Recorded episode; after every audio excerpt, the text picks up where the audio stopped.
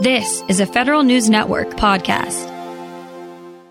In the vaccine debate madness engulfing the country, you might overlook that members of Congress are under no mandate to get vaccinated themselves, and they're under no obligation to say whether they are but they are watching closely what's going on with the federal workforce. We get more now from WTOP Capitol Hill correspondent Mitchell Miller. And Mitchell, is there in fact congressional interest in what's going on because the agencies and the administration seem to be proceeding on their own here? It's true, and there is a lot of interest here because, of course, the politicians within Congress have their own views of how things should proceed.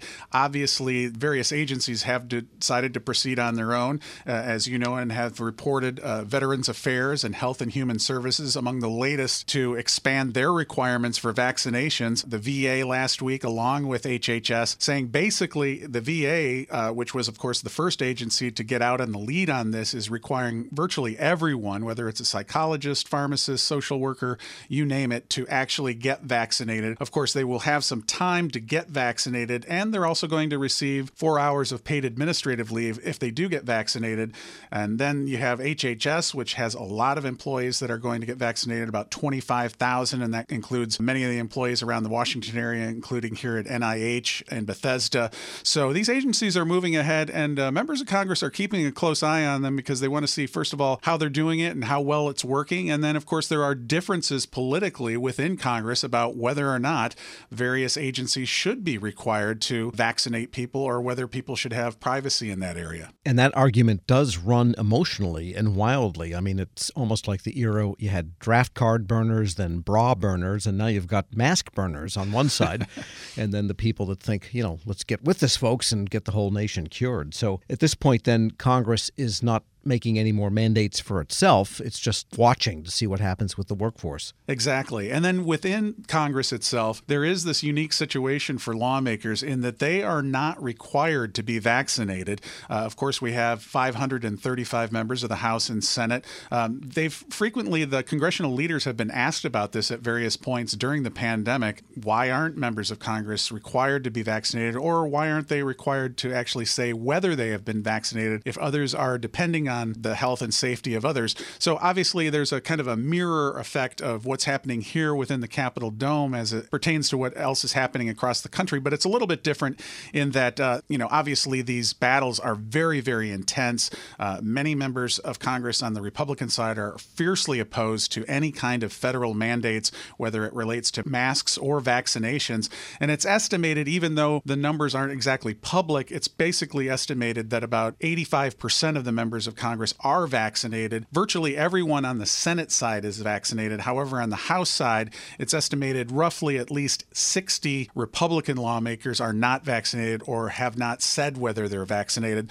This is going to be a continuing issue, too, because Congress, when it returns, will have all these issues bubbling up once again whether or not people should be having to wear masks as they're required to do in the House or whether it's recommended as it is in the Senate. And any truth to the rumor that if the whole infrastructure talks collapse, that Nancy Pelosi will come out with a line of face masks to be sold in boutiques next to the, uh, say, next to the Trump tie display. I think so. I think we're going to have to actually have football helmets with masks uh, if things all fall apart in the next few weeks related to that. All right. We're speaking with Mitchell Miller. He's Capitol Hill correspondent for WTOP. And there's some changes going on with respect to congressional staff level pay. That's kind of interesting. Yeah, that's a very interesting development. Just happened late last week. Uh, House Speaker Pelosi and House Majority Leader Steny Hoyer announcing that staff members at a certain level will actually be potentially making more money than the members of Congress themselves. This has been kind of a contentious issue over the years. Some lawmakers say, How can a staffer actually be paid more than me? I went through the election, I've done all these things. I'm the person who leads uh, my office. But at, at the other end of the spectrum are those who have argued that, kind of like with the federal workforce writ large, that if you don't have some kind of institutional people that are here year in and year out, you're going to lose them to brain drain. And uh, as we both know, staffing salaries are at the lower level are really pretty low for the Washington area. Uh, and so a lot of people leave and they go to K Street or where they, they go to a lobbying firm. And so what they want to do is have these uh, higher levels, basically $199,000 would be the top staff salary. That would be uh, about 25000 more than the top salary for a member of Congress, which is 174000 The leaders in Congress get more over 190000 But uh, this would be a big paradigm shift for members of Congress, uh, and it does look like it's going forward. All right. I guess if the brain drains away from the staff, then the whole place would look like an extension of the National Zoo. So we've got to keep right. those people around. Yeah, because we know that the lawmakers themselves don't actually write the laws, it's the staffers. Hopefully, they have enough sentience to read them, though, when they do get written. right. And when they return, of course, there is the budget resolution question again outside of the trillions bills, but just the 1.345 trillion for the discretionary budget, the old-fashioned part of the budget. Will they get to a resolution on there when they return? You know, what another week or so? That's right. So, uh, Senate Majority Leader Chuck Schumer has put this on a fast track. He wants all of the Senate committees basically to turn the budget resolution into legislation over the next several weeks. He set a deadline on that for September 15th, which would of course be only about two weeks ahead of the fiscal year year. So they are going to they think they're going to be able to get that done. They actually say that during this break period, they're going to be having committee meetings via Zoom and, and have staffers, uh, as we just talked about, working behind the scenes trying to get this to bill form. And then uh, another complicating factor happened late last week in connection with the $3.5 trillion so called human infrastructure bill, which is tied to the $1.2 trillion bipartisan infrastructure bill. Uh, a group of House moderates basically said to House Speaker Pelosi, we're not going to vote for the larger bill unless there is an earlier vote on the bipartisan bill. So that potentially could complicate things because House Speaker Pelosi and the Senate Majority Leader Schumer have both, as you know, tied these two basically inextricably together. And it's this delicate dance here where on the progressive side, it's just the opposite. They want to wait on the bipartisan bill and get everything into that larger human infrastructure bill, get that ready as part of that budget resolution, and then vote on the bipartisan bill. So, a lot of moving parts related to these two massive spending measures. And you spoke with local senators, Mark Warner and Chris Van Hollen, on this. Do they think this whole thing can stay tied together? You know, these guys are basically half uh, glass half full type of lawmakers, and and they they're really right in the middle of it. As you know, Chris Van Hollen from Maryland is on the Budget Committee. Virginia Senator Mark Warner is actually one of the few lawmakers who's working both sides of the track on this, literally both on the bipartisan infrastructure bill that has already passed the Senate, as well as this much larger three and a half trillion dollar measure. They both remain relatively optimistic. Uh, they said, you know, we've been up here a while, we've seen these ups and downs. There's going to be a lot of churn. There's going to be a lot of people who say this isn't going to happen or it's going to fall apart or what are you going to do next?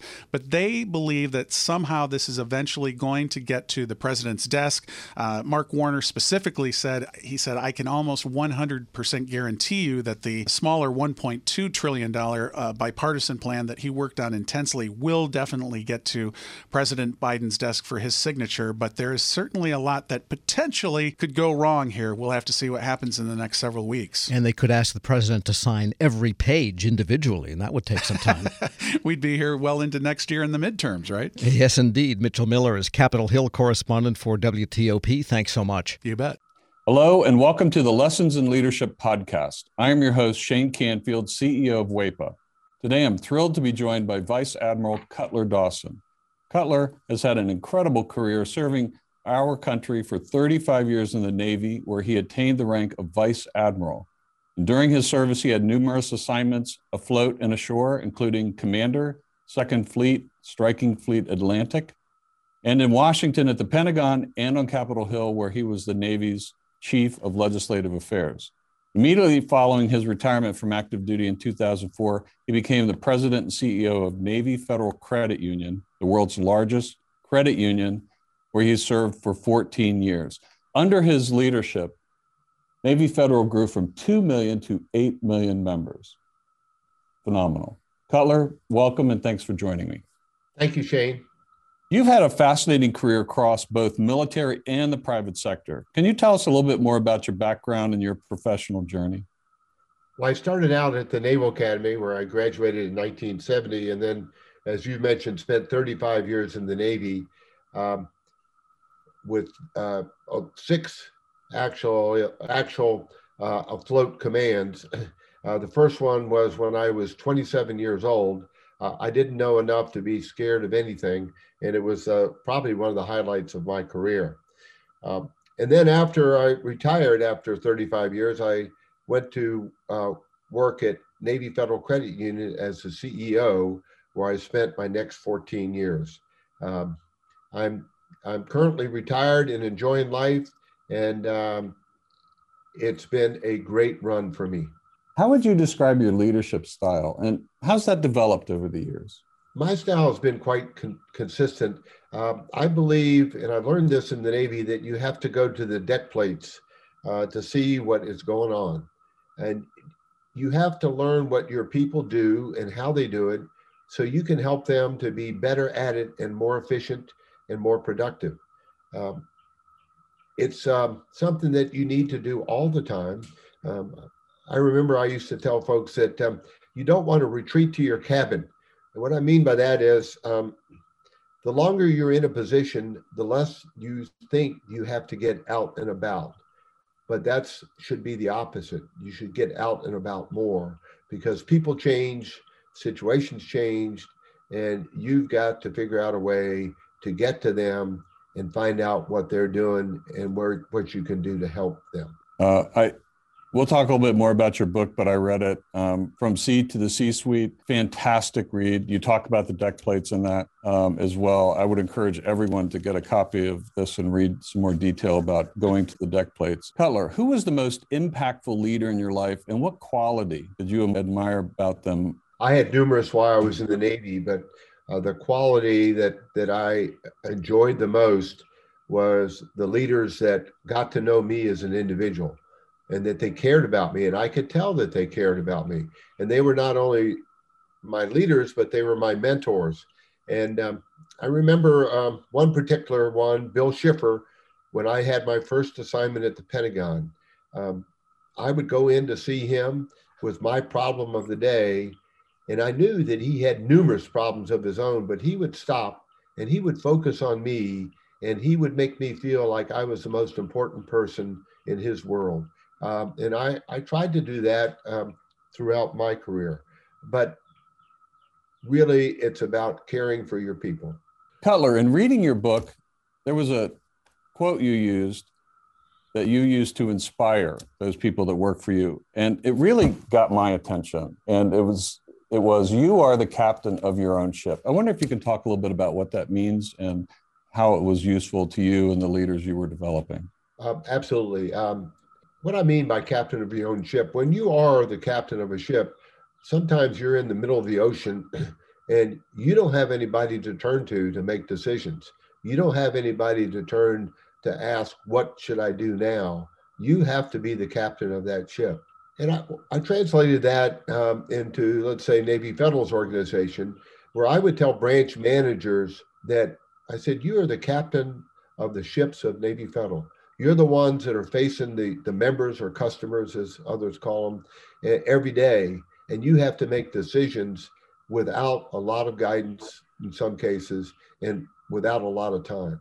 So be the captain of your own ship. Step up, uh, make decisions, uh, do what you think is right, and you never can go wrong.